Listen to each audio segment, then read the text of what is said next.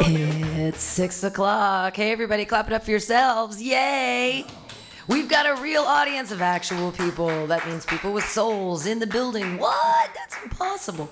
And we're going to be doing comedy here. I'm going to be running around and we'll warm you up. Yay! Clap, clap, clap.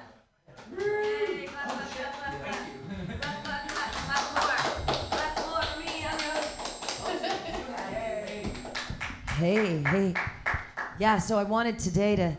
I've got these other microphones sort of strewn around the room because I wanted to get audience sound. But now it's getting uh, feedback and not from the audience. So um, I don't know which one I'm on, but I have all the other ones up because I want to get audience sound too. But it's feeding back. So you might want to put on the put on the headphones and then that'll work. Yeah.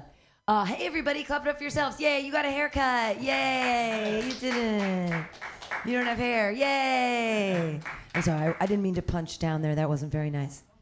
Um, I changed the rugs in the room. I cleaned today. Did anybody notice?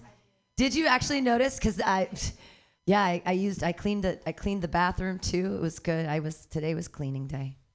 Hey, all right. The comedians are filtering in. Yeah. Do we still care about Texas? Everybody? No? Uh, Texas, blah, Texas. I don't understand Texas. It's crazy to me. Like, they love guns. I can get on board with that. That's fine. Guns are cool. They love capital punishment. Okay, I get it. Guns, capital punishment. All right, fine, fine, fine. But then they hate abortion. Abortion's like microdosing murder. I think they'd be super into that. It's like fun sized murder.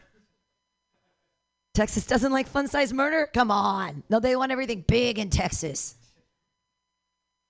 No, I don't understand. Like, you're going to make these girls have babies. And then what happens if they're not good at football? what do you do with them then?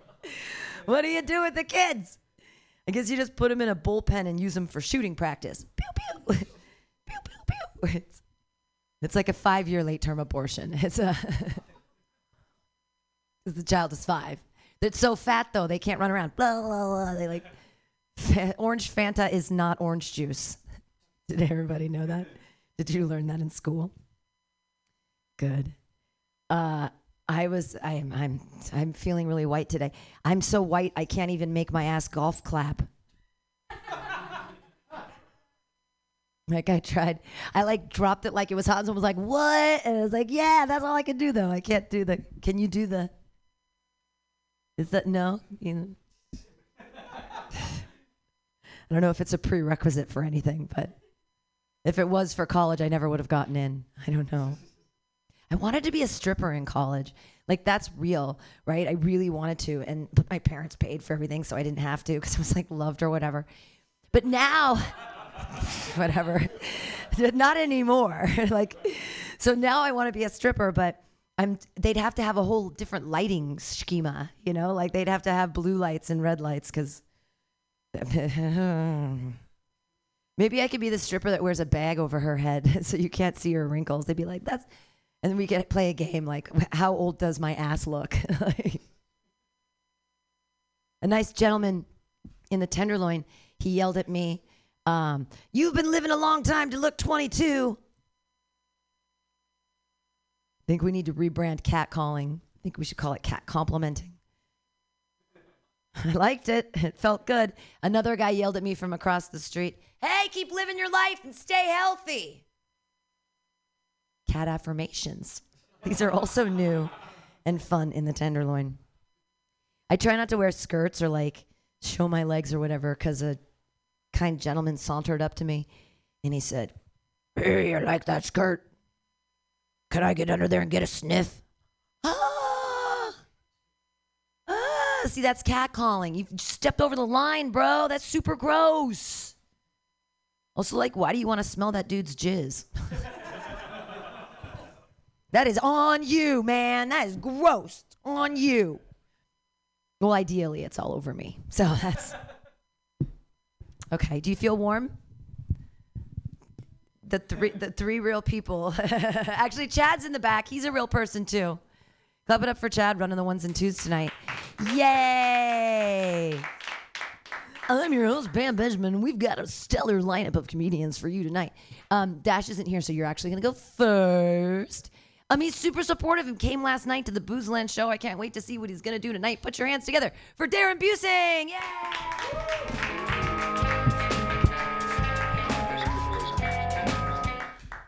Professional comics say it takes 10 years to become good at stand up. Spoiler alert, I don't have that kind of time.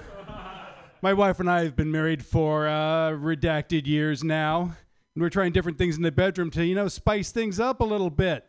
We've learned a lot. Like we're both really allergic to cayenne pepper. I know a lot of you've burned your tongue in a hot pocket, but not like I have. So instead, we decided to go to good vibrations. Gotta say, most of that shit is not our speed. Anal beads? You expect me to put these inside the mother of my children? We were raised to respect one way streets. What is pulling them out going to accomplish except to remind me that I have to mow my lawn? So the clerk said, okay, all right, we got to slow you guys down a little. Why don't you start with this fingertip vibrator? This monstrosity had two speeds, off and buzz saw. I don't care what it's used for, it shouldn't sound like a bushwhacker. So they go, okay, well, we really got to start you guys in the basement. How about you try this dice game called Sexy Six? Simple, seemed innocent. You throw six dice and you smash together whatever body parts show up. Word of advice don't start with the Cirque du Soleil edition. Not unless you have a very discreet chiropractor. So thankfully, they took pity on us and they let us return the dice for the AARP version of the dice game. Turns out if you replace fisting with missionary on a couple of dice, you suddenly have much better odds on the come line. My kids, it's been an adjustment for the kids, but they finally got knew not to be alarmed whenever mom yelled, Yahtzee! By the way, if anyone out there needs to kick a gambling habit, just picture this rolling dice while wearing an edible Speedo. You're welcome. Quick question. Uh, if you drink your stepsister's breast milk, does that make it half and half? oh, don't you turn sour on me too. You feeling good, San Francisco? Cool, because I'm going to finish with a true story about my dead mom. So after my dad died, my mom rented out a guest room to a friend of my parents who was recently divorced. Now Fred was a good roommate, friendly guy. Um, it was just very, he was very helpful, which is important as my mom's health declined. Just one problem he was a huge Trumper. And he would start all these political fights with my very liberal mom, both of them going back and forth trying to get the last word. And that was until one fine day when my mom reprogrammed all three cable boxes so Fred couldn't watch Fox News anymore. 74 years old and he got his ass child locked. Why didn't we think of that for the Trump White House? I would love to have replaced all those Confederate statues with the deep state hero who hid the remote. So my mom died in February 2019, and afterwards, um, I was at the house a lot, along with my brother and sister, cleaning up her things. As my mom wished, Fred was still living there, helping out until we sold the house in July. It was during one of these visits that Fred came up to me. And he said, Darren, sir, do you happen to know the code to the television? And all I could say was, Sorry, Fred. Mom took that secret to her grave. You're goddamn right, you got the last word. And that's my last word. Thank you very much.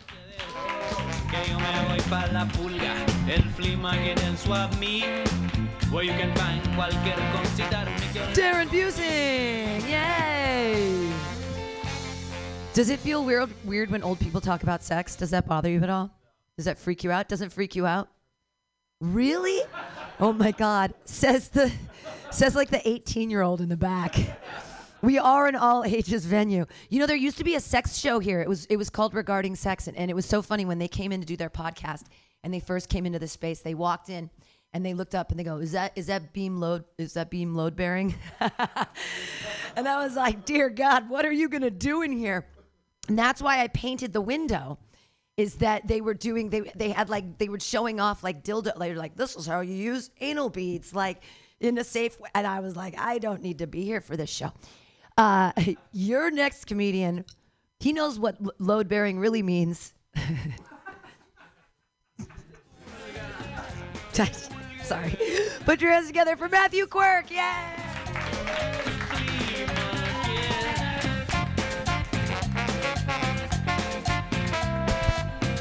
For the last time, Pam, I have a girlfriend. Damn, she just he tooed me. You guys saw it. Y'all saw it. Every one of you saw it. It's it's being it's being broadcast. I'm the victim here. so what's up, snowflakes? Damn, did I lose you already with that one? Uh, I'm going to be of uh, general newsworthiness.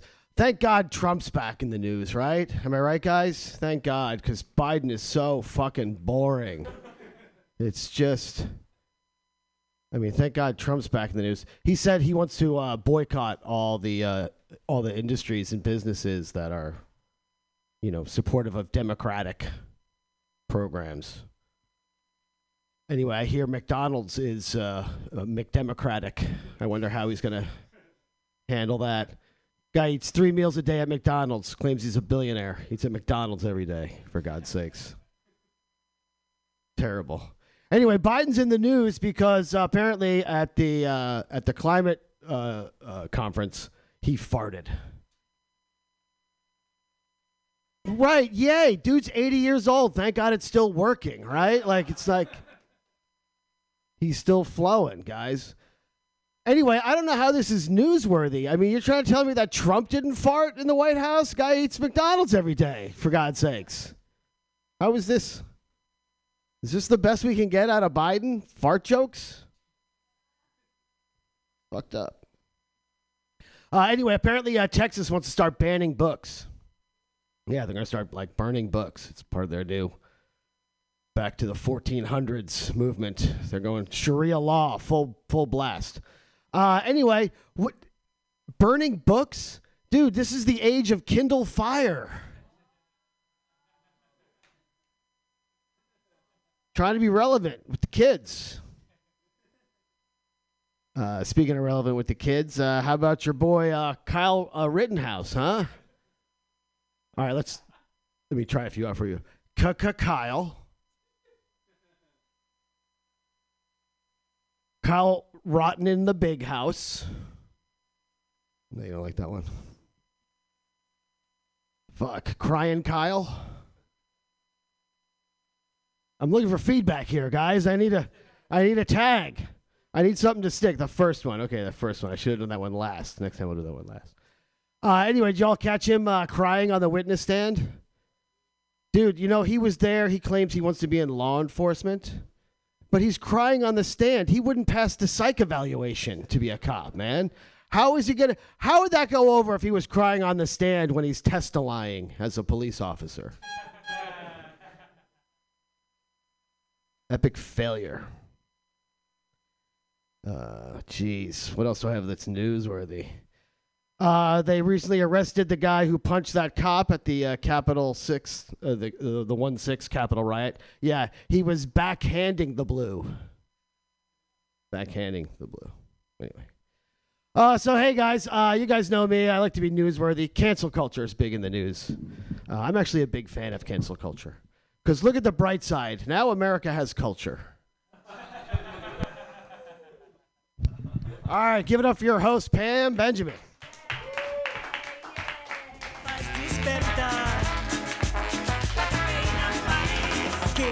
Matthew Quirk, always topical. Learning all kinds of new things every time he's on stage. All right, moving right along. Your next comedian, who's going to film himself? Hi. I should give I should give you a good introduction then, but like today, I'm just like, I don't know. Uh, hey, he's a regular joke workshop. He's a real funny guy. Put your hands together, everybody, for Trevor Whedon. Yay!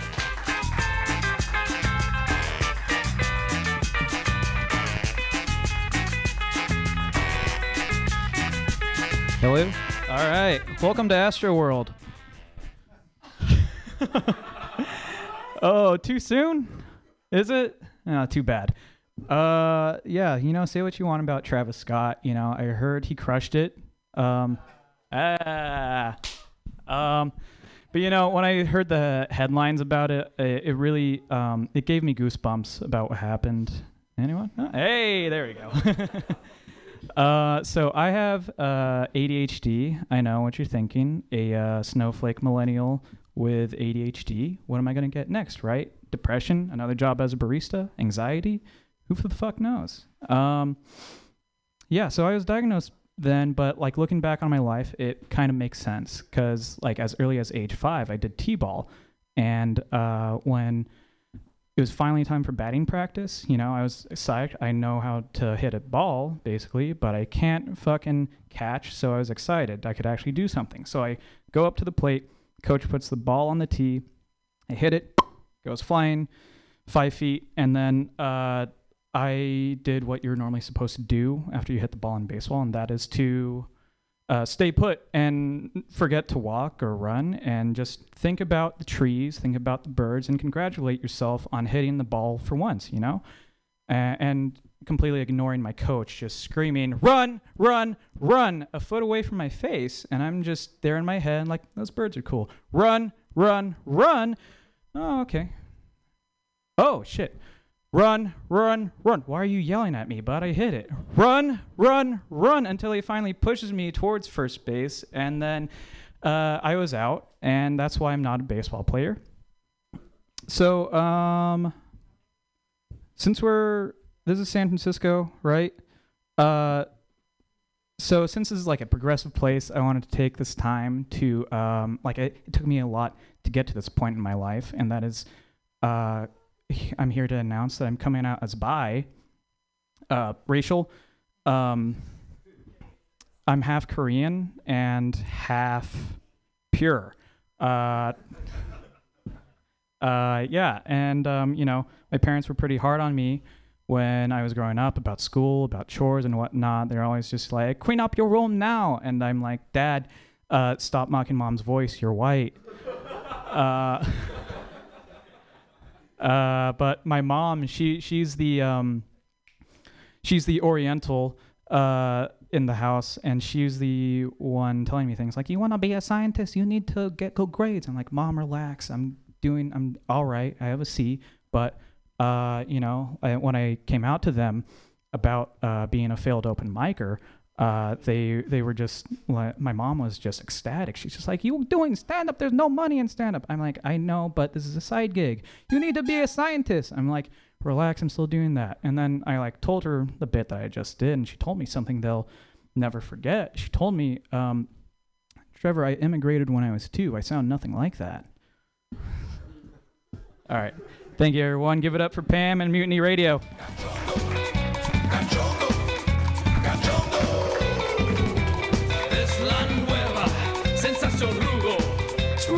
Whedon, everybody. Wait, that was a Korean accent?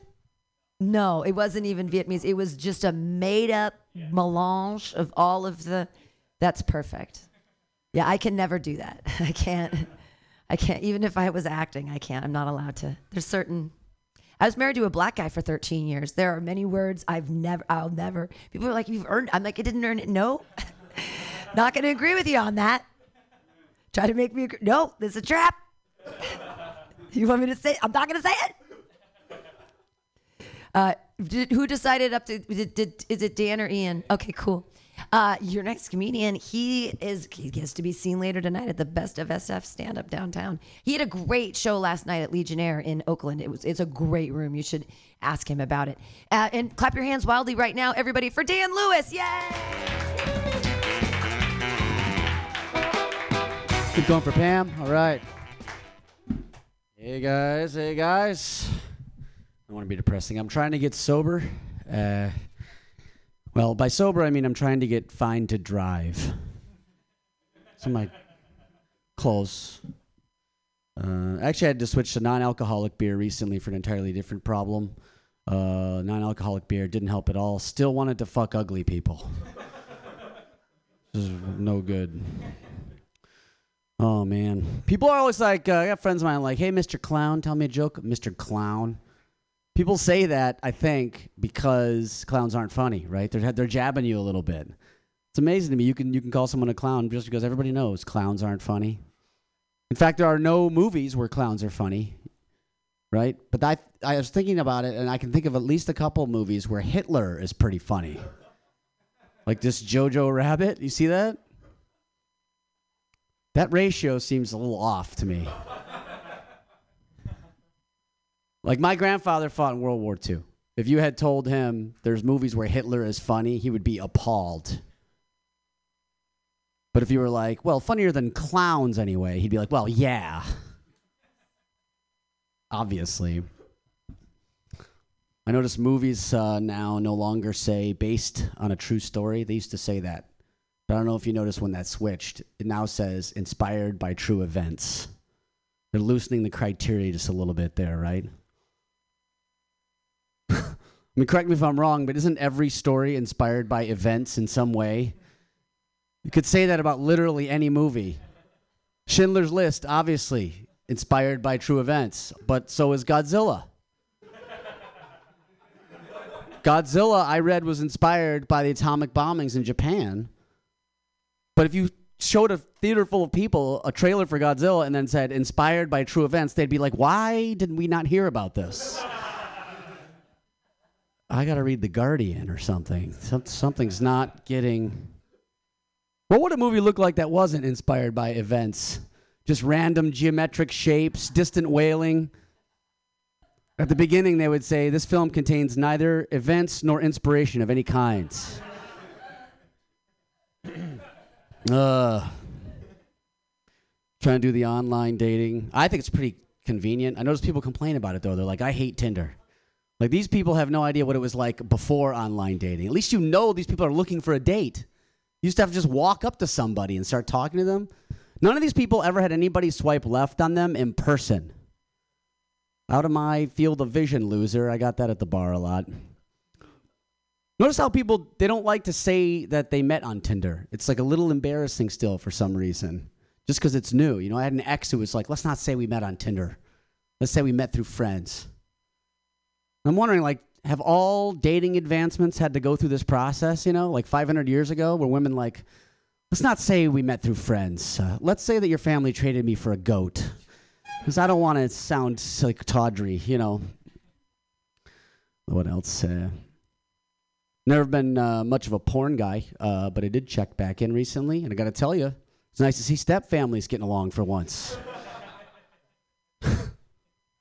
my stepmom tried to talk to me like that,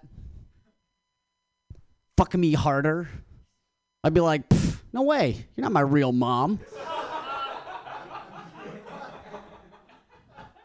Gross. Porn's been ruined by the internet. It's uh, because it's lost its all, it's market value. Porn is essentially free now. Anybody born after 1985 doesn't even bat an eye at a fisting video, which is a problem, right? Because fisting is supposed to be special, but it ruined the market. Porn used to be something you could like would find when my was when I was a kid. You find it in the woods, and it had real value. You could trade it for things. You'd be like a porn prospector. You'd find little torn corners of a porn near, you know, like, and you'd be like, you know what? There must be larger deposits of porn nearby. And you'd stake a claim and everything. Be like, stay away, Timmy. I've got from the edge of the barn to the rusty bicycle. This is my area. Just keep digging. Still trying to figure out how to finish that one. Thanks, guys.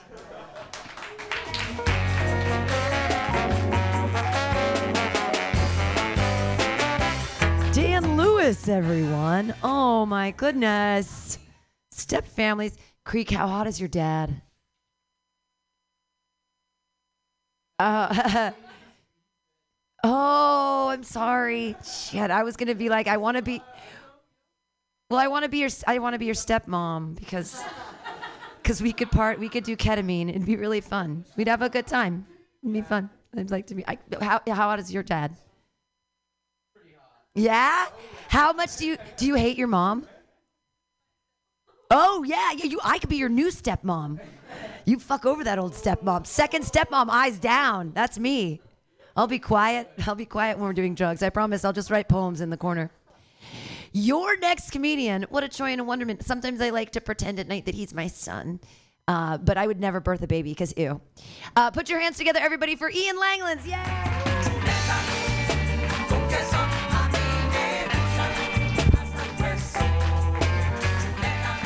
Pam Pam cannot introduce me without mentioning she wants to be my mom. Every single every single I don't even know what to say. Thank you? Is that a compliment? I don't know. God, luckily I fucking I just got here. I just got here. I was driving I, I, I bumper stickers are everywhere, guys. There's a bumper sticker pandemic going on. That's the real pandemic. Bumper stickers. I'm seeing bumper stickers everywhere. When did we decide that our vehicles was going to be the place that we express ourselves? I just think that that's so silly. I think that's so silly to me. Like, what am I supposed to think that you went to the mystery spot in Santa Cruz? By the way, why does everybody have that bumper sticker? I don't even know what that place is. I just I think they o- there's only one shop and they only sell bumper stickers. I don't think it exists. I think it's just a bumper sticker shop. I'm like, okay, cool, good for you. I don't understand. Bumper stickers are just so straight, so fleeting when you see a car on the street. You know, you look for an instant, it's gone. What am I supposed to think about you? I saw a guy DIY his own bumper sticker. He just wrote, like in Sharpie on a white piece of paper, he goes, It's already happened, don't deny it. What does that mean? Is that a threat? I'm like, I'm like looking behind me. I'm like, shit, what's going on? Like, I, you see that for a second on the street, and you're supposed to comprehend it, but to this day, I still have no idea what he meant, and I'm afraid. I'm afraid there's a demon chasing me from that guy's car. It's already happened. Don't deny it. Scary. The only thing bumper stickers tell me, they only tell me negative things about you. Like, there's never a bumper sticker that I see where it's like, you're cool, you know? Like I saw someone with a car, they plastered it with anime stickers. Plastered. What? What have, what have you told me now? You just tell me that you've never had sex. That's all that that tells me. Congratulations. Now everyone on Highway 1 knows that you're a virgin. That's great. Everybody knows. It's just very telling. Like, there's nothing good about, you know, bumper sticker, I feel like. I just hate bumper stickers, I guess. Another thing that's very telling about you is the kind of car you drive. Very telling. Like, I know everything about you if you just tell me the kind of car you drive. Like, someone that drives a Tesla, they're not overtly racist, but they say things that kind of make you tilt your head a little bit. And I'm not saying there's a lot of Tesla drivers in this in this city, and I get it. There's something about seeing a white guy in a Tesla where I know that he said, "I have black friends before." I don't know what that is. Maybe that's just me. Something about it. I don't know. Something mm, you know. There's some status going on there. If you drive a, a Subaru, you're either a lesbian or you like hiking. Those are the only options, or you're both. They're not. They're not mutually exclusive. You can do both. And then if you drive a Kia Soul, you're the fucking worst person ever. I fucking hate Kia Souls, and I hate you if you drive. Anyone drive a Kia Soul? Good. Stay silent.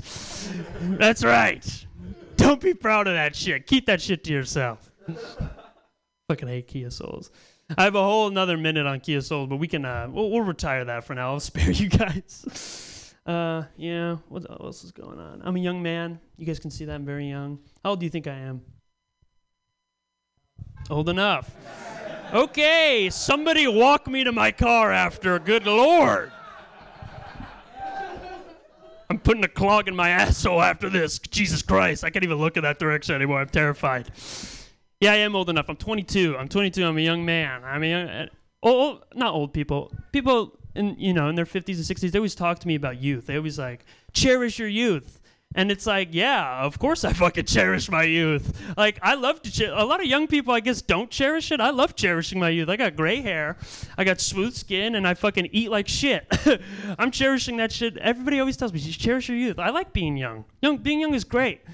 But I could feel myself doing things, or I, I, I am encroaching into the next stage of my life, and it freaks me out. You know, sometimes I get mail. I get mail and I get excited. I get excited for mail. I get excited when I see like a discovery card. I'm like, wow, they really want me to get a credit card? Like I'm honored. like I don't want to be doing that. That's one step closer to 30, and that's not what I want. You know, I don't want to be drinking wine on a weekday and think my life is crazy. I want to stay young. I want to stay young forever. But I keep doing shit that that that pushes me into you know the next stage of my life, and I don't like. Like I opened a Roth IRA. Can you guys fucking believe that? I'm 22 years old. I opened a goddamn Roth IRA. That's fucking bullshit. You know the worst part? I opened it on 420 of this year. I opened it on 420. What kind of 22 year old spends 420 fucking saving for their future? That's some bullshit. I should have been mainlining THC and said I'm on fucking Fidelity Investments diversifying my portfolio. What the fuck? I did it at 4:20 p.m. too. I did. I didn't even notice. I just was doing it. I saw the clock was at 4:45. I was like, hmm. Get him next time, I guess. What the fuck? I hate that shit. I just want to be young. I want to be young forever. Is there a way? Does anybody have like a secret young serum? Thank you. Cocaine? Okay. You can talk to me after the show. You can't. You stay in that seat. Stay out of my peripheral. Uh, yeah, being young's cool, but I hate my fucking generation. I'll tell you that. I hate Gen Z. I'm Gen Z. Gen Z? Fucking hate Gen, Gen Z. And uh, the re- I don't like Gen Z because I don't know. I'm worried that we're gonna go to war, and if we go to war, my generation's gonna fight in the war. And I'm gonna tell you this right now: you don't want people like me out in the battlefield. Okay, look at me. What the hell am I gonna do? I look like I could kill anybody. I have no capacity for murder. I'm dying out there. If we go to war, I'm dying. Every, me and my old generation, we're, worth jack shit. Okay, we're weak-minded people. If we don't get enough likes on Instagram, we're suicidal. It's not good. Suicide and war do not go along well. I'll tell you. I just uh I just think that we shouldn't go to because you don't want the generation known for TikTok and Tide Pods to be out fighting in Iraq or something, okay? You can't TikTok your dance out of an Iranian death squad. Last I checked. Okay, I'm to end on that. That was a really hodgepodge of a joke, but I've been Ian Langlands. Thank you.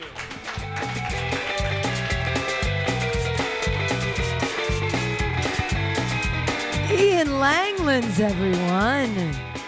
Yes. Okay, bye. Uh, that was that was really fun. I still think I still think that well, I didn't have an abortion that year, so he isn't the ghost of my dead abortion. Oh, it's because I'm so high. I'm like I'm like in the I'm. there's only now. Your next comedian understands this. Uh, no, he's amazing, and he built the Mutiny Radio app. So if you want to listen to us live on iPhone, i iThings, there's a free Mutiny Radio app that he built because he's a genius. Put your hands together, everybody, for Raoul Sudhartson! Yay!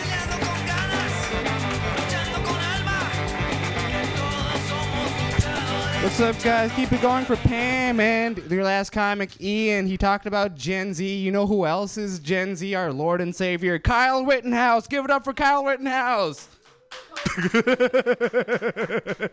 Like, who do you think's fighting in the war? People like him idolizing the police. It's that's our future. anyway, uh, you guys fuck the vaccine? Yeah, give it up for the vaccine, yeah. uh, nerds. I'm kidding. I got the vaccine. I got the Vax booster shot last week on acid. yes, true story. Terrifying. Um, you know, like what's happening to my body? I don't know, but you know, I got the booster shot because I don't even want kids.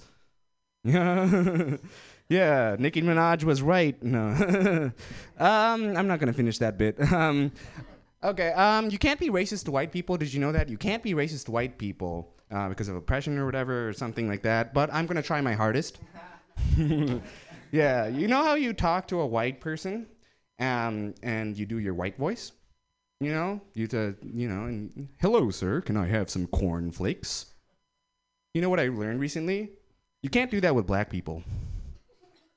You can't do your black voice with, uh, but you know, it's not it's not socially acceptable. Hey man, can I have some cornflakes? That's what I think every black person sounds like. Like Danny Brown. I'm on some Adderall. Um. Um. Okay. Um. One-liners. I heard someone's um pronouns were she slash they, which wasn't helpful at all. You know, I'm trying to talk shit about you behind your back, not answer a multiple choice question. what time is it? It's time for a quick virtue signal. Yes, I know that gender is a spectrum and whatever, and you know, I understand it's a complicated thing. And you guys heard of this Latinx stuff? Yeah, yeah, you know, I love that they came up with Latinx uh, and then just ignore the rest of the language. They're gonna have to have the Spanish teacher start teaching, hey, can I go to the Banyex? yeah, um, um, one liner. Um, a birth, uh, funeral. A funeral. Give it up for funerals. Um, a funeral is just what you get. Uh, it's just a birthday celebration, except you're not there. Yeah, I'm keeping it. It's for me. Let's do it for you. Oh, this one's for Pam. Remember this one? Um, it's uh, okay. Um, I talked to this girl. Her, uh, she said she had um, oppositional defiant disorder. Have you heard of that? I didn't know you could get diagnosed with being 16. I, I, I think I have the opposite problem. I think I have oppositional compliant disorder.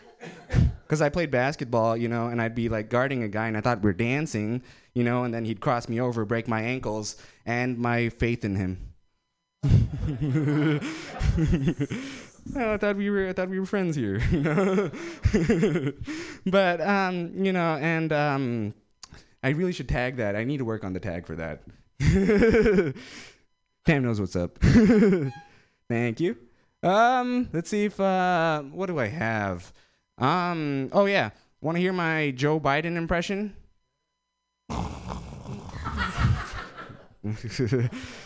um, okay, wait, one last. Okay, uh, you know that uh, Robin Williams thing that like Twitter was all like, oh, this guy should play Robin Williams. You know, this is Robin Williams' real reaction, uh, real reaction to John Belushi dying.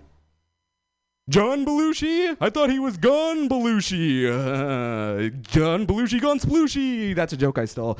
anyway, I think that's a good closer because I love you all. uh, thank you. My name's Rahul.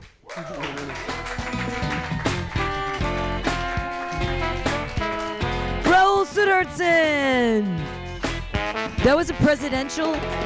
That, that was a that was Ronald Reagan, ex-president Ronald Reagan. Yeah. Oh. Oh. okay. I was gonna do a. I have one presidential um, impression I can do. Let's see if you know who it is. Hey, hey, hey everybody. I gotta. Yeah, I gotta get back to. Gotta get back to Crawford, Texas. A, lo- a lot of people say that presidential library is a big building for one copy of Goodnight Moon. Got, gotta get back. Gotta get back there. You know. Tonight, Laura's making taquitos. Yeah, that's Mexican for little taco. I like them. Three seventy five, nice and crispy. Okay, that's my that's my George W. Bush impression. Yay, me. Uh, I'm gonna put you up after our next comedian. Everybody, put your hands together for Dorian Trung.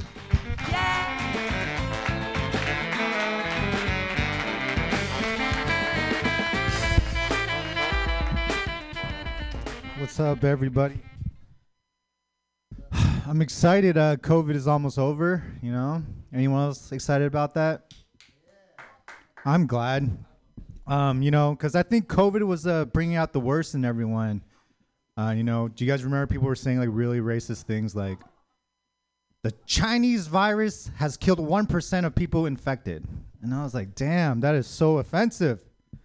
I will not settle for anything less than 99%. You know what I mean? I mean, I get it. 1% of people is, is a lot, is a lot. But all I'm saying is we've lost 1%. But when we walk outside, we don't notice they're gone. That's all I'm saying. That's all I'm saying. But I was afraid. I was afraid to get COVID. I was afraid to get COVID and die from COVID, you know? Because everybody is always talking about comorbidities, right? The last thing I want to do is get COVID, die from COVID, and then have all my friends talk about how fat I was. You know what I mean? They're like, hey, did you hear Dorian got a, uh, he died from coronavirus? yeah, he could really put down a burger, you know what I mean? Um, some of you guys might look at me and say, hey, uh, you're not that fat. Um, but that's because I got a body built like a hot dog. Like on the outside, I might look quite delicious. But when you get underneath this, it'll just leave you with regret. And I know this because every time, you know, I get intimate with a woman, the first time we ever make love, you know, she's always super excited, pumped, like a kid for a first day of school, like, you know, and then when she realizes uh, what's about to happen, you know, that that excitement just melts off her face. She's just like, I want my mommy. All right, I guess we'll call your mom. Um,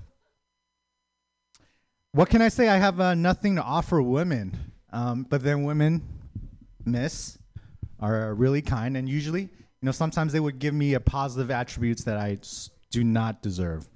You know what I mean? Like one time, I walked, I walked a lady back to her car because it was late, and then when we got there, she was like, "Oh, what a gentleman!" And I said, "I need to stop you right there.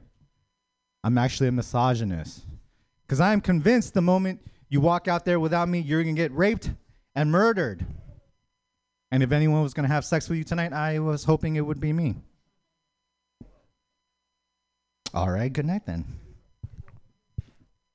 It took me about 30 years, but I uh, finally realized I'm. Uh, I'm not a good person. You know what I mean? And I finally have to admit it. The other day, I was at a gas station and uh, someone drove up to me in their Escalade. You know, he rolled down his window and he said, "You know, my young daughter, she's only five years old, and she's gonna die from cancer if I don't get her to the hospital right now. And all I need is five dollars for gas."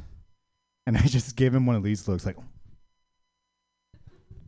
yeah, I mean, I knew he was lying to me, but like, but damn, for just five dollars, I could have potentially saved a beautiful, innocent child from the jaws of death. And at that moment, all I could think about was, I might want a sandwich later. My uh, my ex uh, broke up with me. Um, she said I was homophobic because I wouldn't uh, do certain role plays with her. You know what I mean? She wanted me to uh, dress her up like the high school uh, quarterback and uh, fuck her in the ass. And then I was like, you know, I'm not, I'm just not comfortable with that. And then I realized she's well of, well aware of all the other role plays that we've done in the past. Like I have no problem pretending to be like a like a soldier at Auschwitz, just like mm, I love you, but I can't save you. anyway, I'm a terrible person, but I'll walk all of you guys to your car tonight. Thank you.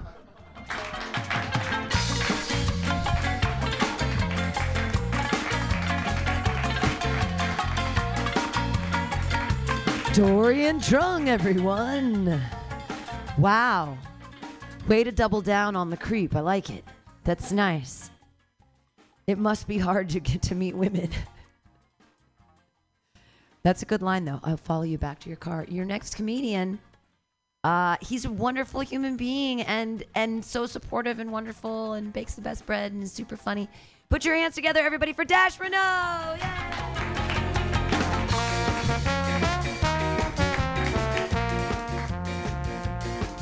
Wow, way to torpedo my set, Pam.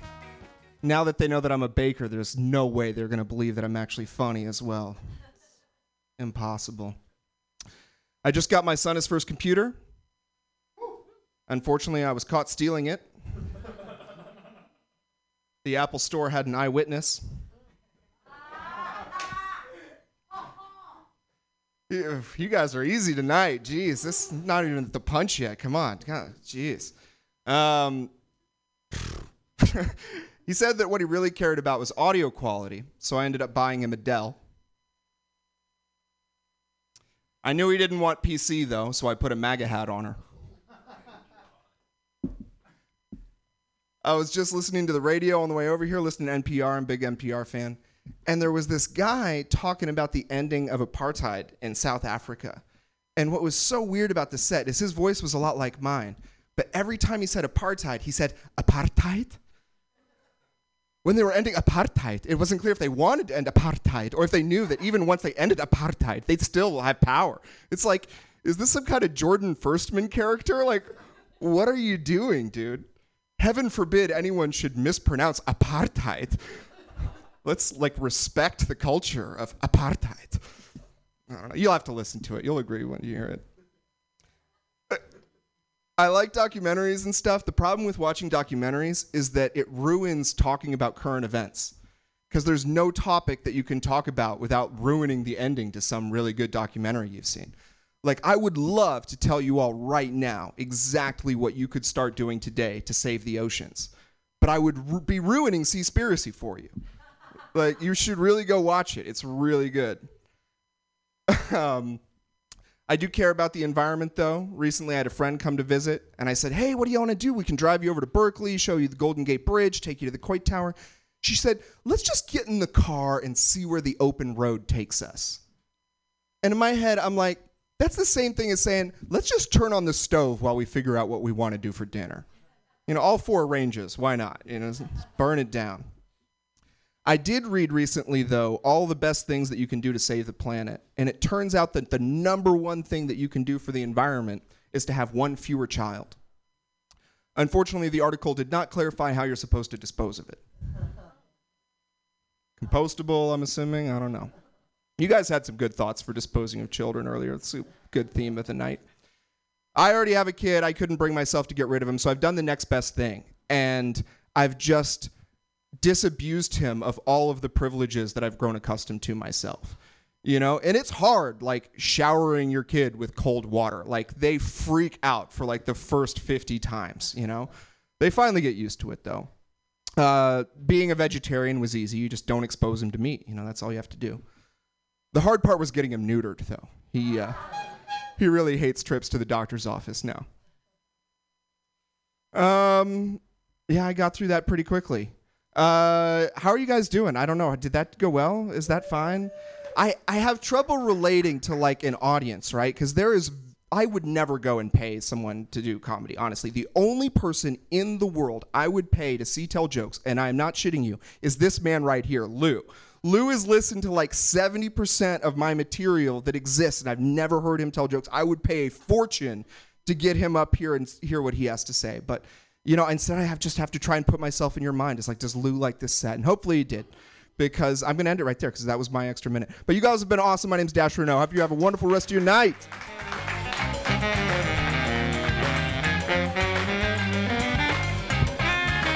Dash relating to the audience. All right.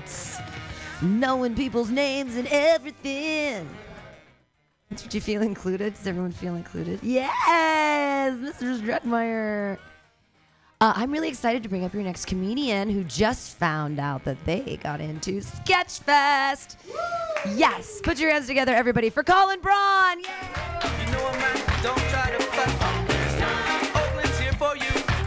Thank you. Um, I, I, I also had that reaction when I heard that I got into Sketchfest. I don't know why I got into Sketchfest. Apparently, their standards have slipped considerably since the pandemic. Um, but here we are at an open mic because that's all I do. I don't know why I'm in Sketchfest. Um, my comedy's all right. I don't know. A lot of people are often disappointed when I show up because I look taller in my headshot and I sound black over the phone. But that's only because I do a voice. If I don't, the face paint doesn't make any sense. I have nods from the black guy. That means that it's okay. And sad groans from all the white people. That's how you know it's a good. That's how you know it's a good race joke. What's that? Um, I, I'm I'm disappointed in myself though. I didn't bring my prop bag. I'll occasionally have a prop bag, but I didn't bring it today, so I don't have my prop. So I can't do my Alec Baldwin impression. I know it. It, it would have killed too. It's it's good. Um, so the best I can give you is a scene from the office of Alec Baldwin's publicist.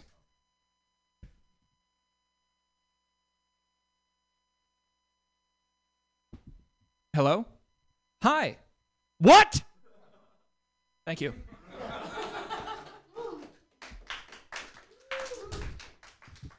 Credit to Joe Biden. We have not had a headline like Alec Baldwin shot somebody since Biden took office. Remember when those were coming out every three days? All right. Uh, this next one, this is another impression, kind of a character I'm working on. This is the guy who um, who just found out that his wife has been cheating on him for 10 years, and also he sucks at golf.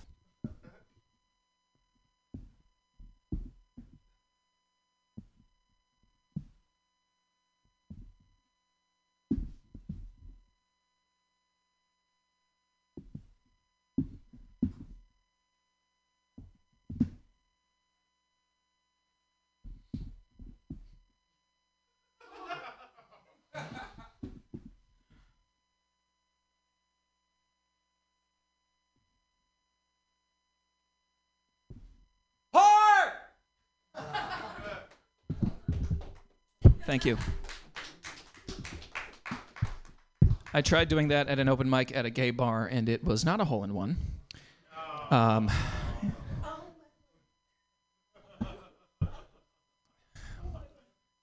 it was rough. Um, but I'm glad. I'm glad I didn't give up on it, though. I'm glad I came here and took a swing at it. Anyway, I um, I am gay. I work in construction. I am not the only gay man in construction. There are two guys in pre-construction at McCarthy that are in this city, so there's three of us. Thank you. There are many queer people, though, in construction, turns out. We have a rich, diverse tapestry of lesbians. Um, but it's good to be one of the few gay men. I'm in the Gay Men's Union. I'm a foreman in the Gay Men's Union. It's really hard to find good manpower these days. These millennials, they just don't want to put in the effort. Uh, they just want to bottom. My uh, my my boss is a supervisory coxman. Uh, every every morning he runs the daily meeting. We go through the agenda. It's about a half hour. End of joke. Oh, I could have ti- I could have tied that in so well. If you build something out of steel, that process is called an erection. I got to work on a big bright red erection for a year. You can see it from your house. All right. Um, this is just a damn it. This is just a thought I had the other day. Um, I think real estate is the gayest industry in the world because effectively you show up somewhere and you say, "Let's deal with all of this," and that's how we get our money. Thank you so much. My name is Colin Braun.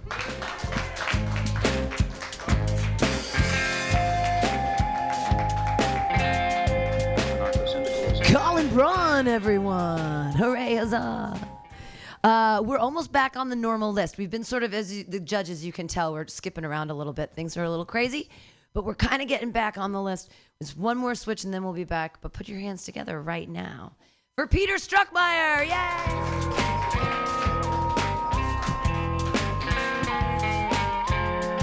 Everyone, we did it!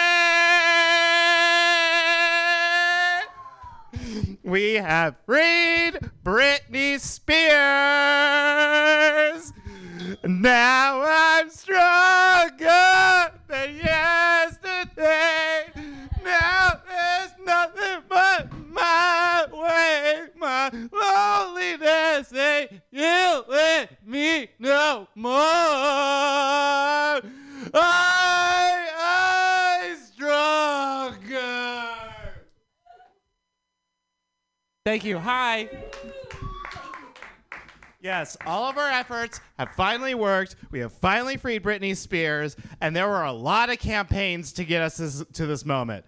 All right, like, I don't know if y'all saw this, but at one point there was a group of House Republicans who are working on passing legislation during the pandemic to free Britney Spears. And what a way to defy the stereotype that all Republican men are closeted homosexuals. Like, bro, who's gonna think you're straight when you're in Congress? Like, let her play toxic. We stand our queen, yes. I am gay. Uh, I should have realized I'm gay a lot sooner in life than I did. Like growing up as a kid, I should have realized no straight kid is watching every episode of America's Next Top Model. Uh, like there's no straight boy who's like in his room watching the show like you want to be on top eh, eh, eh, eh, eh, eh, eh, you want to be on top turns out no I don't All right, I need to take a poll of this audience here because I learned this two days ago and it has been blowing my mind ever since. Okay, make some noise if you have ever been to a steakhouse called Ponderosa. You know what this is? Okay. I learned what this is two days ago and I'm horrified by this concept. Okay, for those of you who don't know what Ponderosa is, which is everyone except Brady, Ponderosa is a steakhouse where you grill your own steak. Right? Like, I have not stopped laughing at this. Like, do these people not realize that you can go to a restaurant and you don't have to do that? Like, are you supposed to do your own dishes too? Like, at that point, it's just like, I don't know. Why don't I just show up to the In N Out with my burger patties and be like, I'm here to make my burger.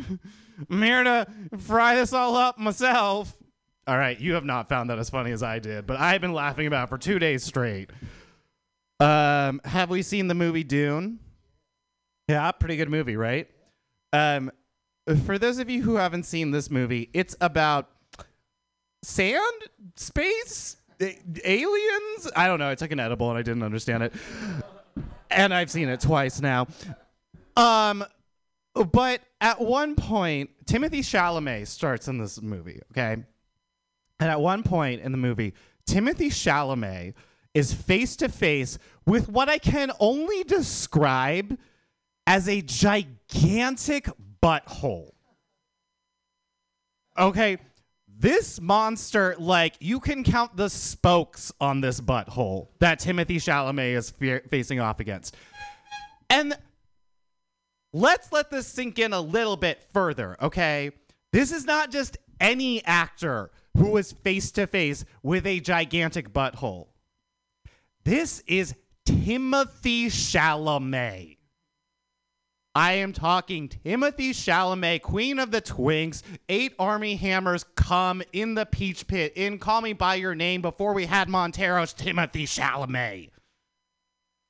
We are supposed to believe it. This guy has never been face to face with a butthole prior to this moment. And that is a brilliant acting job, and that is my time. I am Peter Struckmeyer. Thank you so much. Free Britney! She's free!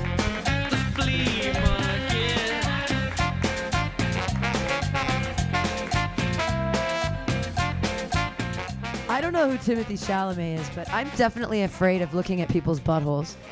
Like I avoid it at all. Co- like I don't like I I'm closing my eyes when I'm sucking a dick. You know what I'm saying? I don't even want to know where, what's happening back in the. Oh, I, I don't understand. Actually, with the young kids, what are you Gen Z or whatever? This this pandemic was perfect for you with the COVID because it made you lose your sense of taste and smell, and it seems like all Gen Zers talk about is eating ass. Like that's it. They're just like, get me. in." I'm like, what? What? If you lose your sense of taste and smell, I mean, I guess now's the time. Uh, all right. Hey, I'm really excited for your next comedian. She was really supportive. She came last night to the Boozeland show, which is going to be happening second and fourth Thursdays at Emperor Norton's Boozeland. Clap your hands together right now, everybody, for Kavita Singh. Yay!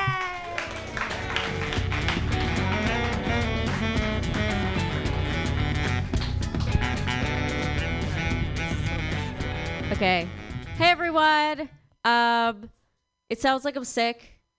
My roommate has a cat. It's allergies. It was really bad. Uh, would affect the mic. Okay. All right. So I have I have some jokes. Scale of one to five. Let's see how this goes. All right. So I moved here from the East Coast a month ago. Uh, it's been it's forced me to reckon with my mental illness. Why? Because the weather here doesn't change. It's always the same. It's pretty warm, right? In New York, it's cold. You blame your depression on the weather. Can't do that here. Can't pretend like I'm mentally ill for only half the year. Can't have a conversation with a friend to be like, had to talk myself off of a ledge yesterday. And they're like, yeah, the sun will do that to you. I'll give that a two. I'm from Long Island, which is a super white uh, area in New York. Um, people see me and they think I'm Indian, but I'm like too white for brown people and too brown for white people. Uh, it's hard when I go to a to an Indian salon and when they thread my eyebrows uh, and they try to speak to me in Hindi and I can't respond. That's when they realize that they were sold an idea. They're like, "You're white and your eyebrows are disgusting." I'll give that a one and a half. Honestly, I feel as that was okay. Um, so I um, so I'm from so I'm from Long Island. Uh, my boyfriend's name is Ryan Howe, which is a super white name for my black boyfriend. Uh, his parents named him that because they don't want recruiters discriminating against him in the application process. Name aside, I feel like you get a sense of what colonization looks like when your black boyfriend was a part of an a cappella troupe. I was like, Ryan, I don't know if you're doing much for the culture by performing for the testosterones. I think we need to take. I think you're taking falsetto to a completely different stage. My parents don't approve of my relationship with Ryan uh, because they're fucking racist, and uh, you know, but but but despite their racism, I still talk to my mom about my relationship with him in the hopes that like she'll humanize him, and, like humanize him, um, which I think is a radical approach uh, these days. Like I think the average Gen Zer is like normalize murdering your racist parents. And I'm like, that's not productive. Like, I'm on their phone plan. All right, I'll give that a three. I'm so insecure. Like, literally, if I go back to these notes, it's always like, what, two, what, two. All right. Uh, my my friends. Uh, so I grew up in a racist community. Uh, fortunately, uh, there's so many like brown. But I, I I had this brown friend in college who was like, yeah, I could never imagine myself dating uh a black guy, and I was like, yeah, it's because you're too busy trilling ass of like douche Indian douchebags who treat you like shit. You know, like it's uh like the number of Indian women who would rather normalize like shitty brown male behavior than like date a good black guy is like absurdly high. My sister's one of them. Like between she's like obsessed with dating like brown guys, Indian guys, and it's like between inviting these men over to her house, introducing them to her parents, cooking a meal for them, and then getting dumped two weeks later, our house feels like a fucking bus stop. I'm like, you need to increase your fare. And then the neighbors are like, "Is this a Bollywood special?" I'm like, "No, she just keeps getting dumped." Like, uh, okay, that's all I have.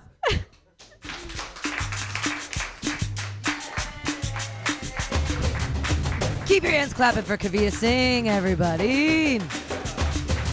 Don't know if she has, uh, what is it, allergies or maybe it's COVID. No, I thought during COVID, no, I'm kidding, I'm kidding, obviously. No, no, it's, who, who knows? Uh, only 666 people have died from COVID. Those are the numbers as of today. I'm so happy when it's like something like 666. I'm like, yeah, hail Satan, Slayer. I'm wearing a Lucifer jacket. Yeah. That's how you know a real Slayer fan, because they carve it into their skin. They're a Slayer. Are you a real Slayer fan? Eh. Are you a real metal fan? Chop off your two middle fingers, make it a permanent metal sign. It's very metal. cool. Uh, I'm I'm excited for your next comedian. Uh, thanks for being here. You are you are a vision tonight. I love your your whole look. You're gonna scare people in the street later. You're gonna jump out. No, because he's all. It's it's scary. It's dark so early now. Uh, you can't see anything. what? It's like five o'clock. The sun changed. I'm digging myself a bigger and bigger hole. Put your hands together, everybody, for Camuel Baldwin. Yay!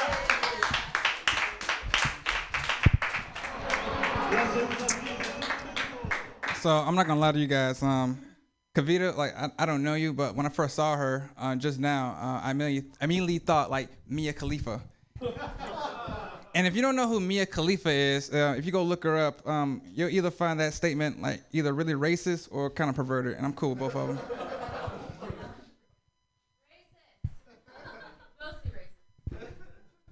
Noted. So um, I just recently had a birthday. I turned 32, and for the past six years, I've been pretending to be 17 on the public transits to pay the youth prices. and it's been working like a fucking charm because like every year they replace, they have a new driver every year, so like they don't really catch on. But the one time it did kind of like the third, it was like the third year. It was like a Filipino dude. He was like he kind of looked at me, like he just looking at me. I was just looking at him, and like he kind of like asked me like, "How old are you?" Like, what, do- what do you mean? Like, how old am I? Like, how, like my mustache off completely. Like, don't play me like that. I got this baby face. Don't do me like that.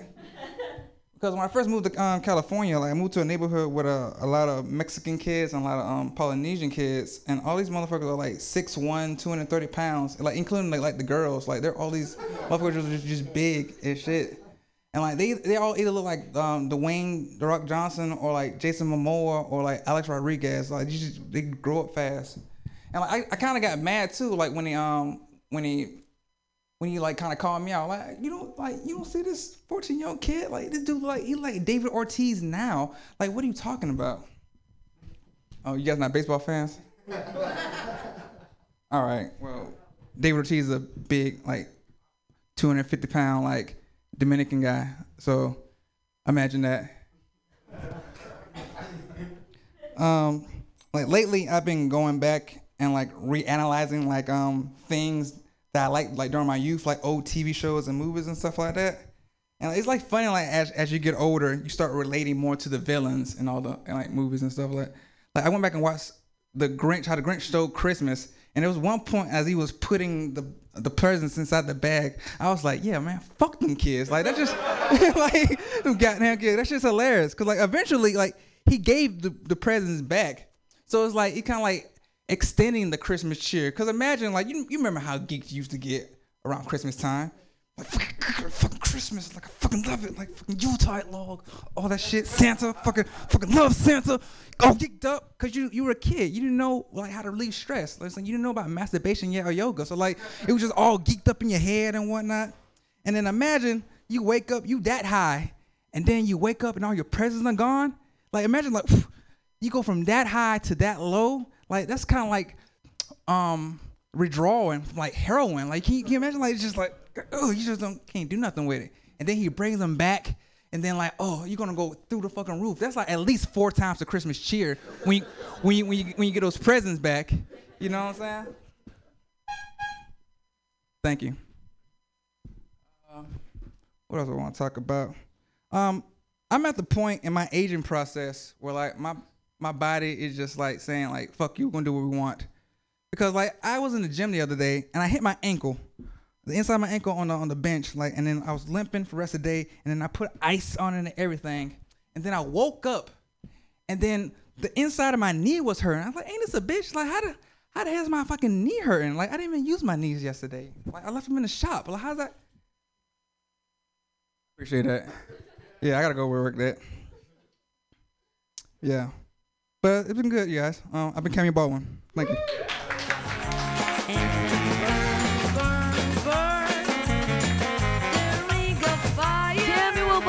Everyone. Yay. Yeah, getting old sucks, dude. Like once you're over 30, ooh, don't ride a skateboard anymore. Unless you don't like your teeth. If you're like, eh, fuck my teeth. ride a skateboard after 30. It's good. Okay, it's just real real life. Da-na-na-na, the more you know. When you fall down after 30, you actually get hurt. like before 30, you're just like made of bubble gum or something.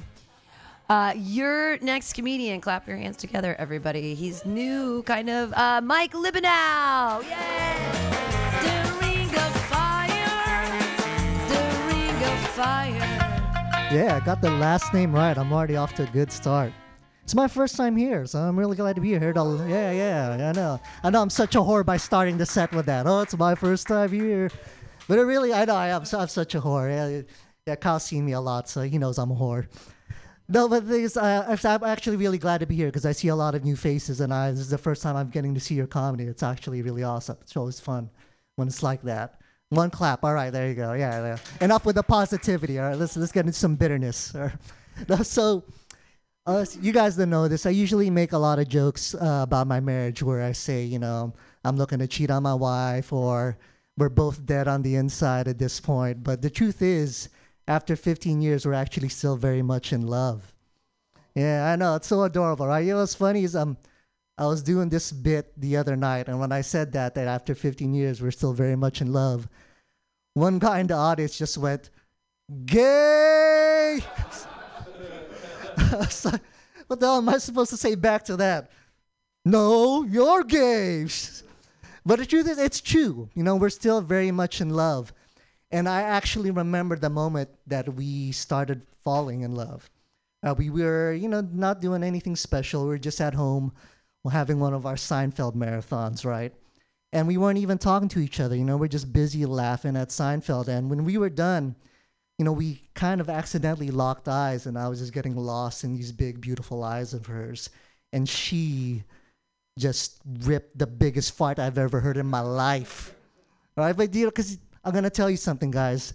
That's how you know when you've captured a woman's heart. when they feel comfortable enough to rip a big fart in front of you. You know, I'm speaking the truth. I see you. You're kind of just nodding your head like, oh, oh, yeah. Because the thing is, you know, women will suck your dick on the first date, but do you think any woman would ever rip a fart on the first date? Hell no, right? You you could be go months into the relationship without ever hearing that girl fart. But you know, we gotta you know that they gotta do it sometime, right? They can't just keep holding it in. You know, they're they're gonna explode, right? I actually even asked around about this, you know, for science, all right? And apparently, what women do is if they have to fart on a date, they'll just hold it until they get home. I was like, ah, that, that makes a lot of sense.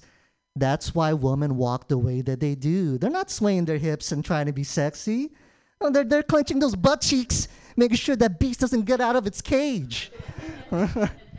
so you know, early on in my relationship with my wife, I kind of did a test. So it's really more of a trap, right? I invited her over for burritos because I'm a romantic, right? And I made sure that her burrito was just loaded with beans, right? So we finish our burritos, and to make sure that she doesn't escape to the bathroom, I lured her with a question that she could not help but go on about. I asked her about her coworkers. Right? And it's always amazing how, you know, you ladies, you know, everyone else at work is crazy and stupid except for you. But no fart. Still no fart. So when she finally farted those months later, that's when I that's why I knew we were falling in love. And ever since that moment, her anus has just been off to the races. That sounds like a bunch of souped up Honda Civics in my house. It's like, Jesus, you crazy bitch. My mouth was open. I you know, you, it starts getting to the point where, you know, you of even start liking it, right? It's like, is that is that the curry ramen from Izakaya? That's what I ordered on our first date. Oh my God, you remembered. But you know, there was that moment later on when I finally realized that she was the one. We were having another Seinfeld marathon. And just in the middle of it, she just got right in front of my face. And she said softly to me, I have to take a shit. I was like, okay, we reached level 100 in this relationship. We are going to get married. There are no more boundaries. All right, and you guys didn't imagine it. I just did five minutes about my wife farting. All right, guys, that's my time. Thanks for having me. It was a great time. Michael Libanow, everyone. And his amazing farting wife. Woo. Uh, my farts are horrific because I'm like 33% pig. Like I eat so much pork, and I'm like 33% beer, and then I'm like 33% dairy products, and then like 1%. I just ate a pint of raspberries. I do that every once in a while. You know when you this is this is a terrible thing. I don't know why I'm going to say this. Uh, they say you are what you eat, but I don't ever remember eating an oil painting like with little seeds in it. I'm like, what is happening? so weird.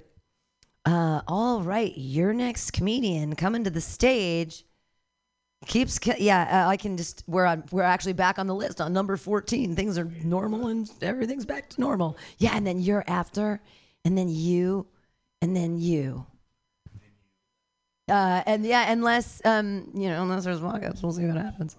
Uh, but uh, put your hands together, everybody, for Brady Pearson. Wow, thank you. Hey, everybody, how you doing? Now, I have to say that I, you know, don't share Pam's fear of ass. I don't know. As a gay man, I feel like, and you know, millennials have good taste. I mean, you know, and eating ass isn't easy. It's not what they always think about. Like, so this happened to me the other day, and I'm trying some new bits here. So, you know, there's the easy ass. There's the, but I finally got the elusive one, the one that was just so amazing, and it was the straight boy ass. Yes. They know. After years of searching the strange beast, it not only came to me, I didn't have to tag it, drink it, or roofie it. It was amazing. There I am. Me and my friend were standing out in front of some club, and he's like, "Hey, you all look like you could teach me something. No, he really did say that. He did. I was like, oh yeah, and my and my friend and I are like this. Is he, is he kidding? Oh my god, is he, are you kidding? Keep it cool. Keep it cool. Keep it cool. Okay, yeah, yeah, yeah, yeah. What do you want to do? You can use my body as, uh, you know, anything. I made this body for you. I was like, oh, bitch, we got to get this thing home. You're not drunk, are you? No, I, I didn't say okay. And you know, as we're getting into it, he's like, "Oh yeah, you know, you can do it. You can rub me." And I go down, and there it is, ladies and gentlemen, in his beautiful glory.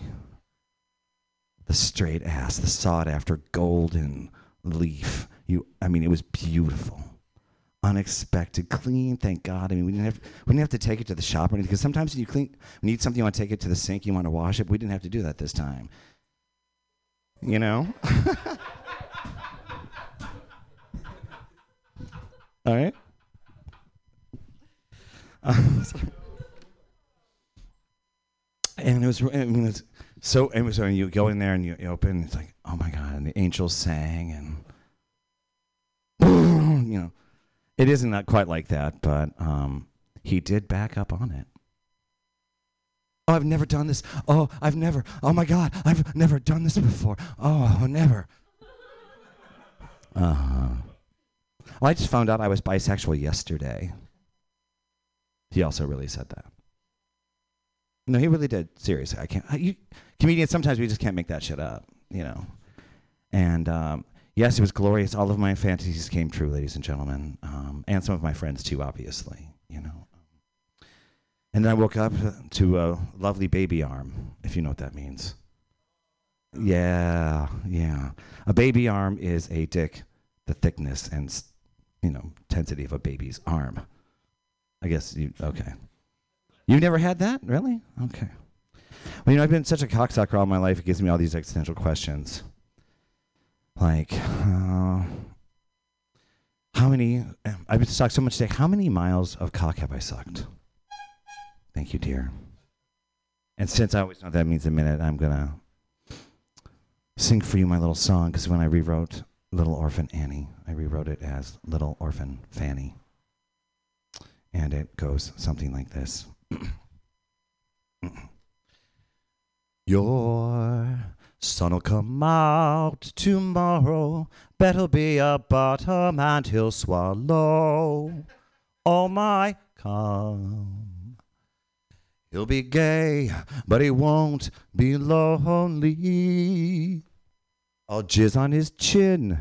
He'll grin and say, Tomorrow, tomorrow, I'll bottom. Tomorrow, it's only a gay away. Thank you, ladies and gentlemen.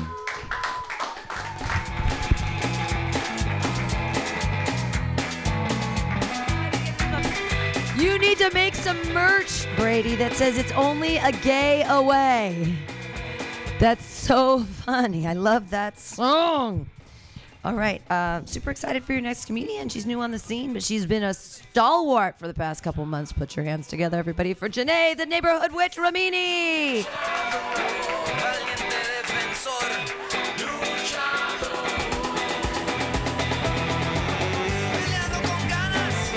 Who's doing the music?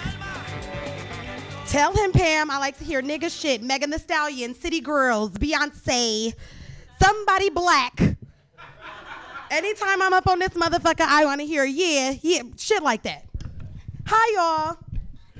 I'm testing some new shit out. Bear with me. Where'd little book at? Okay. So, I hate my baby daddy. Yeah. Uh, I hate him. Um, he's just very insecure. Like, for instance, you know, um, Halloween just passed, and we were at home with our young little cub, and he was like, um, you know, I, I don't, I don't trust you. Like, I, I feel like you fucking around on me. I'm like, why would you say that? He was like, you just said you heard somebody in the house. I'm like, yeah, nigga, it was a ghost. He was like, you probably fucking that nigga. I said, how fucking dare you? How'd you know he was black? okay. Let's get the fuck. How did you know? Jealous? Boo, motherfucker. Okay. I'm gonna give that a ten because I can really yeah. Okay. Um, So as I said, I have a son. He's two, and uh, I just really feel like um, he doesn't listen. He's bad as fuck. I may be ready to adopt. I thought I was ready until I don't know he came. So I was trying to discipline him, and I'm trying to do what the white people do. You know how you guys do talk to your children, time outs in the corner. And I saw this one thing about some countdown y'all be doing. So I was like, Mega. He was doing some shit he wasn't supposed to do. I was like, Mega. One. Two. I swear to God, he looked up at me and was like, damn, bitch, three. Get fucking to it. I was like, ugh. I'm telling your daddy, it's the ghost nigga in the back.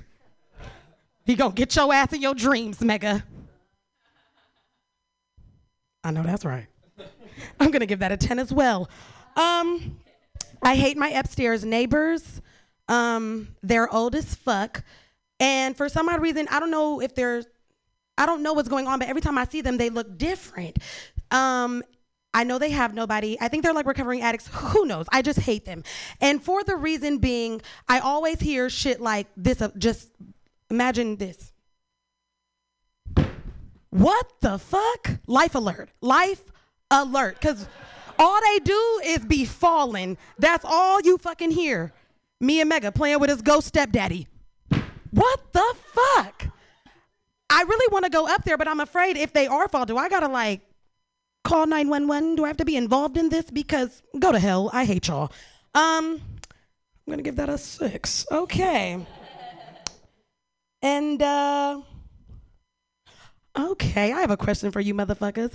Um did you guys hear that they're making the 99 cent store or the Dollar Tree like a dollar in some change? You did not. Okay. So for the people that do, I just felt like, where do you motherfuckers get off? Like, you know damn well your ass started at the 99 cent store. Who the fuck told you to go to the Dollar Tree, my mama? Bring your ass, bring your poor ass back to the 99 cent store where you belong. Four? All right. Um, and I have a little quick story. I've been working on this joke. So my brother is a white man that once was a nigga. You will understand what I mean by the end of this bit. Trust and fucking believe. So he comes in the house, pants raised to his waistline, of course. Uh, the the collared shirts you white men like to wear, nipples sticking out. Um, belt, uh, shoes that are not Jordans or Yeezys. I don't know what the fuck they're called. Uh, so he comes in, and my nephew is with him, and he was born white. He has no type of hip shit in him. So he comes in, and my mom's like, "Oh, hi, hi, hi, M- Antoine. Why doesn't Marco have on his mask?" He looked at her like he was from Texas. He was like, "He's not vaccinated." I said, "Oh shit." You're an anti vaxxer. First off, you ever seen a nigga point his finger in his mama face? We've lost him. He does not belong to niggas no more. Do you agree, nigga? You ever put your finger in your mama face? Nah.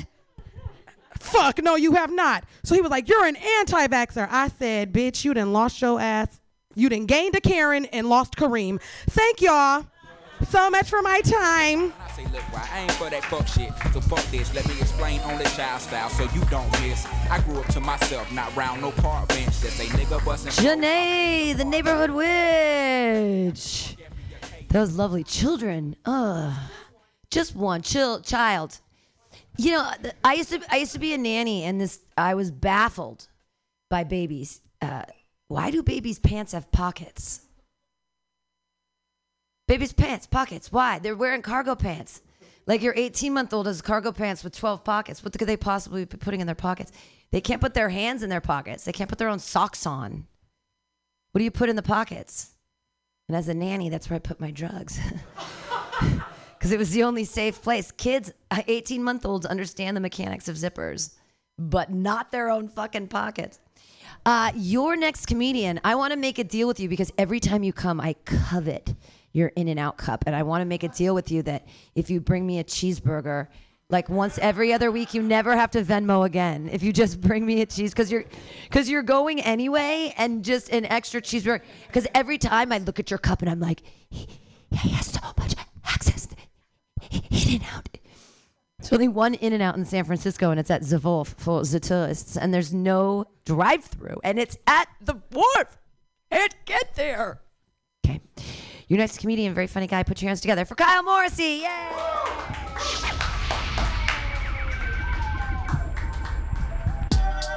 I haven't I haven't had In-N-Out in 12 weeks. This cup is three months old. It's it's been in my cup holder.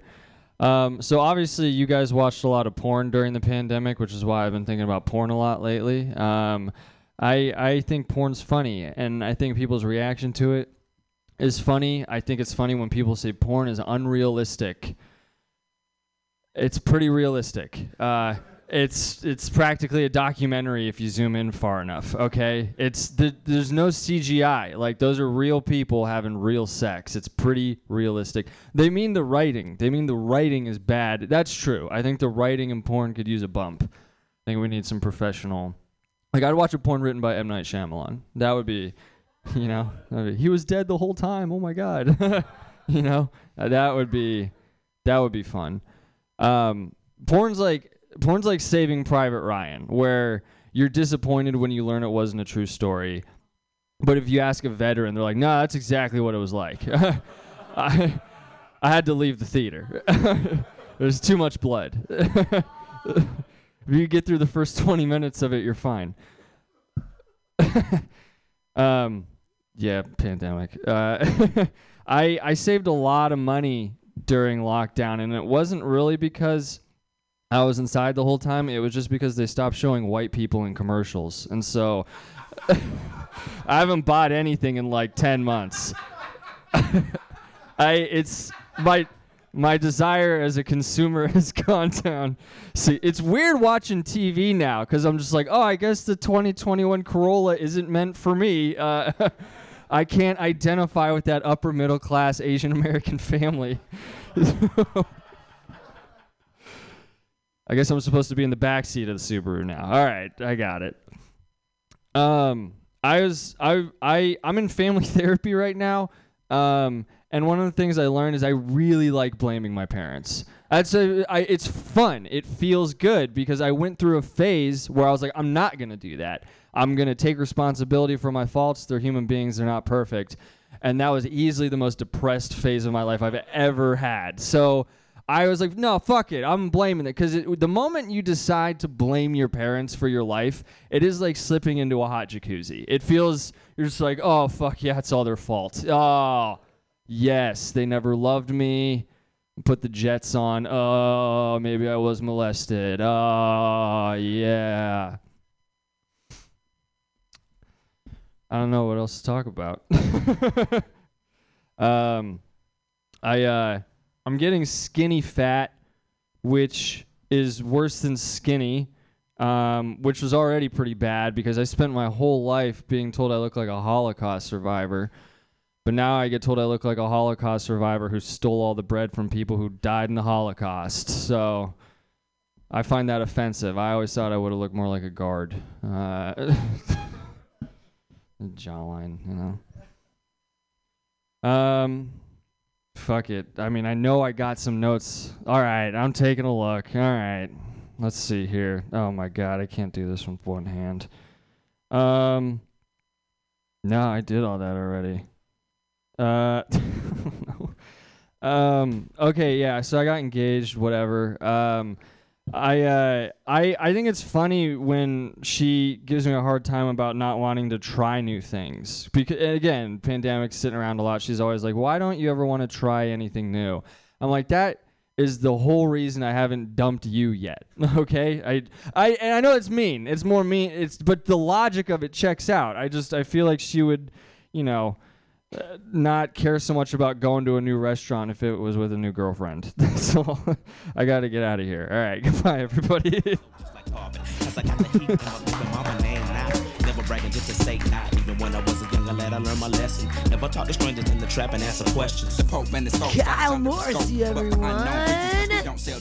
Uh, we have we have one last comedian, um, and he has been so patient. He's been here since like five fifteen, which is a long time. And it confuses me because I'm like, you're so pretty. What, you don't have nothing better to do? Like, where are the throngs of girls uh, following you around? Uh, I love his last name because it's, it has pagan in it, which is perfect. Because uh, right, it's spell it's spelling. It's, uh, put your hands together, everybody, for Gabe Paganucci! Yay!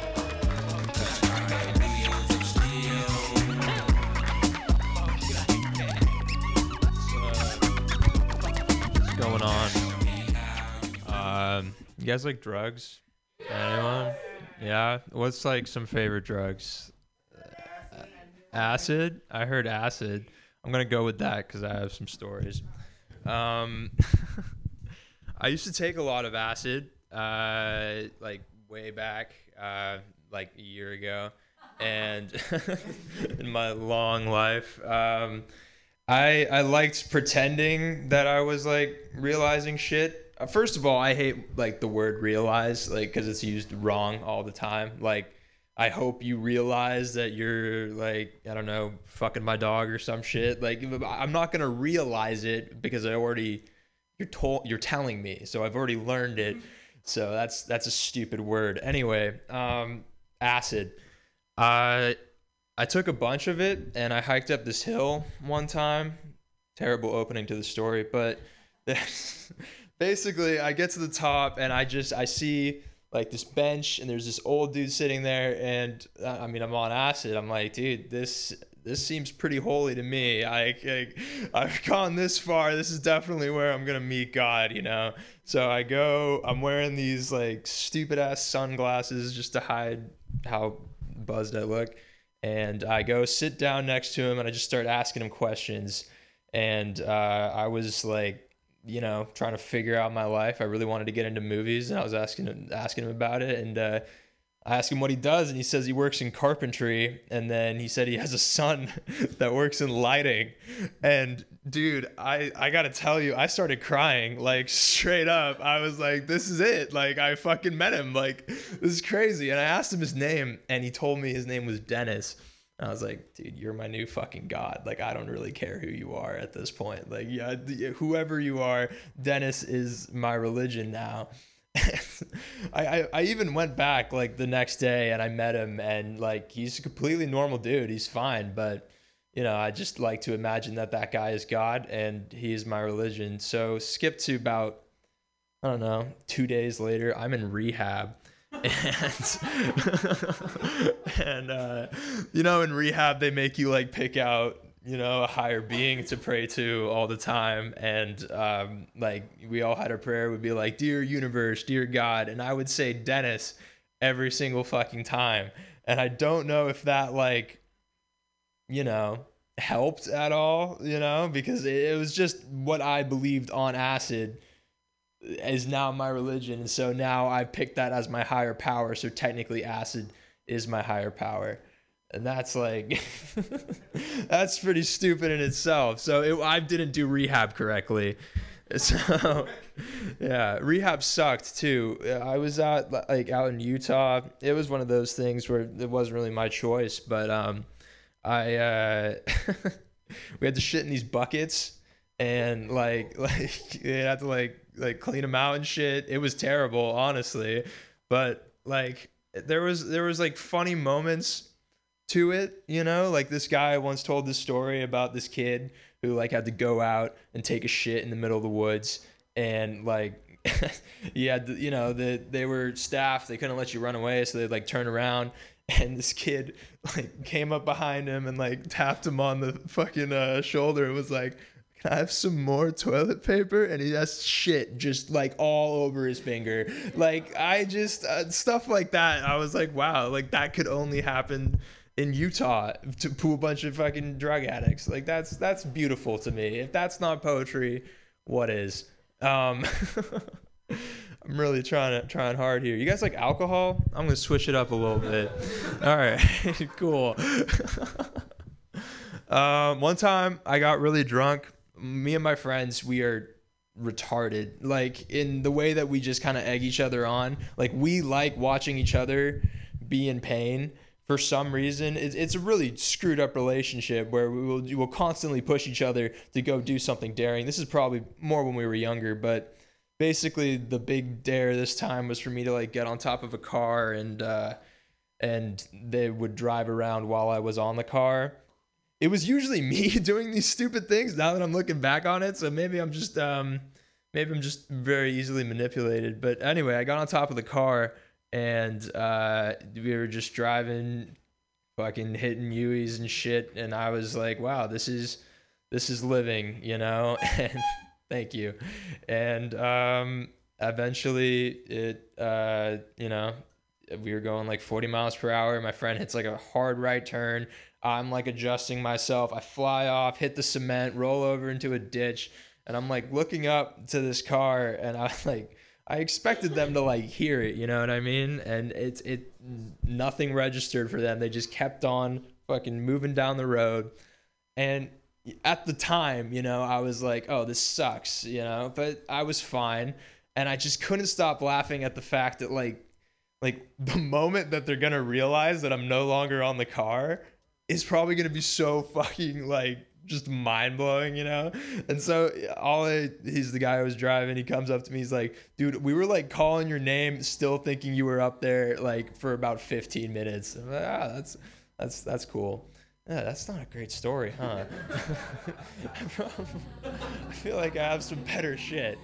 Oh, this one time we got super drunk and I threw up at an IHOP. Am I done? Cool. Yes, I love her like Egyptian. On the description, my royal highness. So many pluses when I bust that. Gabe Paganucci. Oh my goodness. How old are you?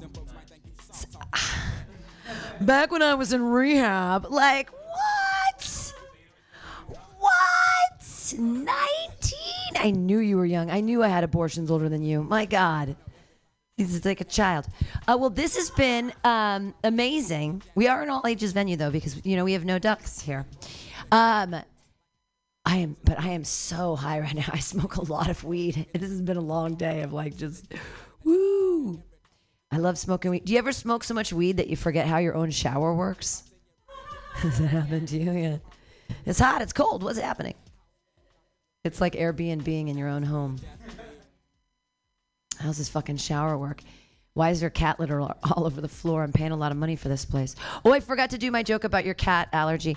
When during the pandemic, my cats were shedding everywhere, and I wanted to like, I had so much fur.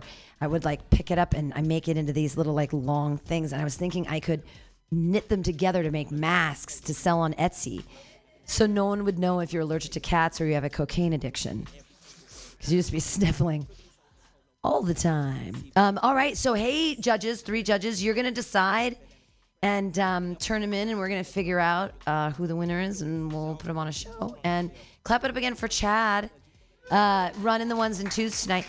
He has a new show coming up on Thursdays from two to four. I we don't know what it's called yet. I don't think. Do, do you know what it's called? Uh, right now, the working title is whatever this is. Whatever this is. Yeah. whatever this Yeah, is. like yeah. Well, Whatever. welcome back to whatever this is. Whatever this yeah, is. Whatever Yeah, we decided good. to be. Yeah, I like rad. Yeah, it's Chad. What's that? Uh, and thanks all for being here, and audience people and comedians alike, and for donating to Mutiny Radio. It's so helpful and wonderful. And uh, uh, uh, to tell the listening audience, there's six shows a week now that are Mutiny Radio shows. So Monday Joke Workshop, Tuesday at OMG at six o'clock, Wednesday at Asiento at seven thirty, first and third Thursdays at the Bar at Dolores at 7. Second and fourth Thursdays at 7 at Emperor Norton's Boozeland. Fridays right here, that's where you are. And Saturdays, Atlas Cafe at 2 in the afternoon. I'm really busy. but that's good. Um, thanks all for being here. Have a good night. Bye. Yay. Thank you, Pam. Thank you, Pam. All about mine, how she do how she be. I know she sipping that wine behind my back, they squawk like vultures. Off and on that trends of cultures, baby. Hey, he faking it like they sculptured nail. But they can go to hell and label Lucifer cause they burn it anyway. Big boy user and abuser.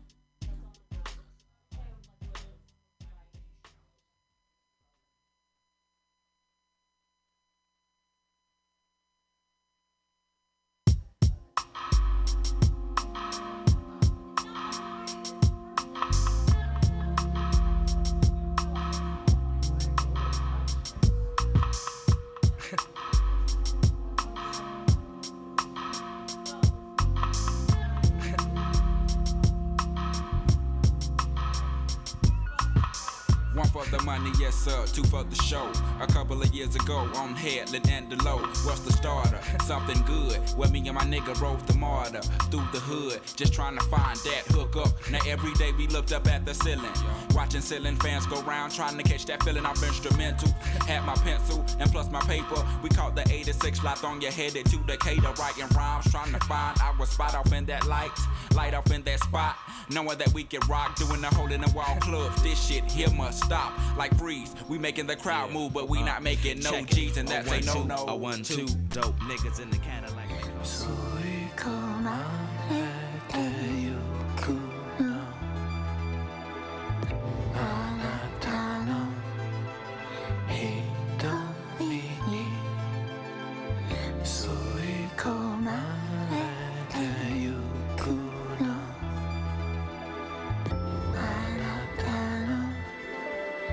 He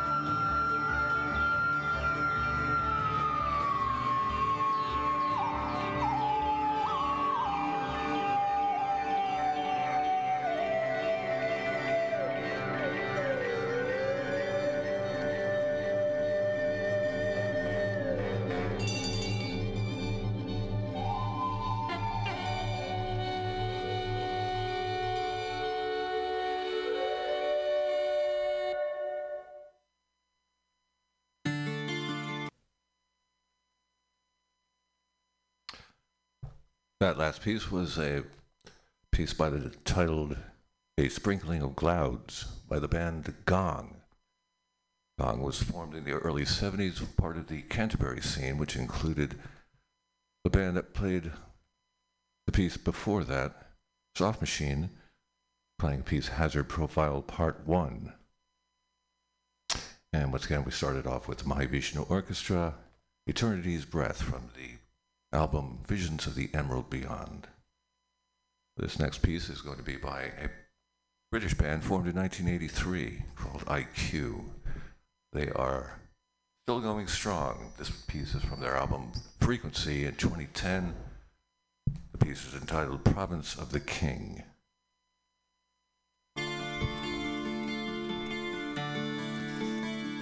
Better.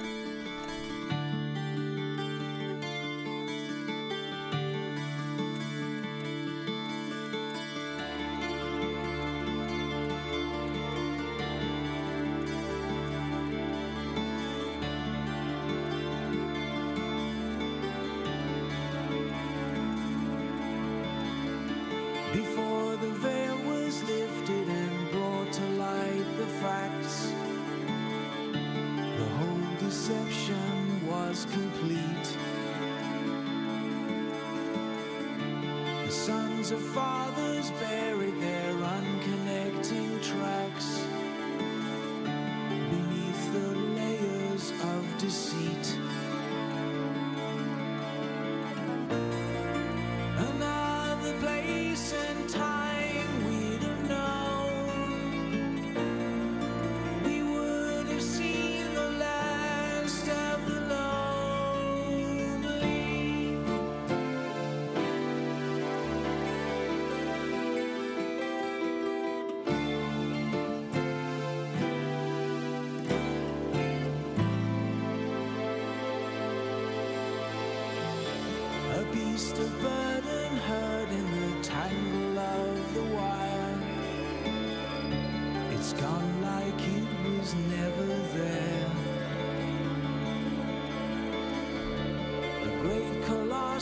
rises and crackles under fire. A static charge is in the air.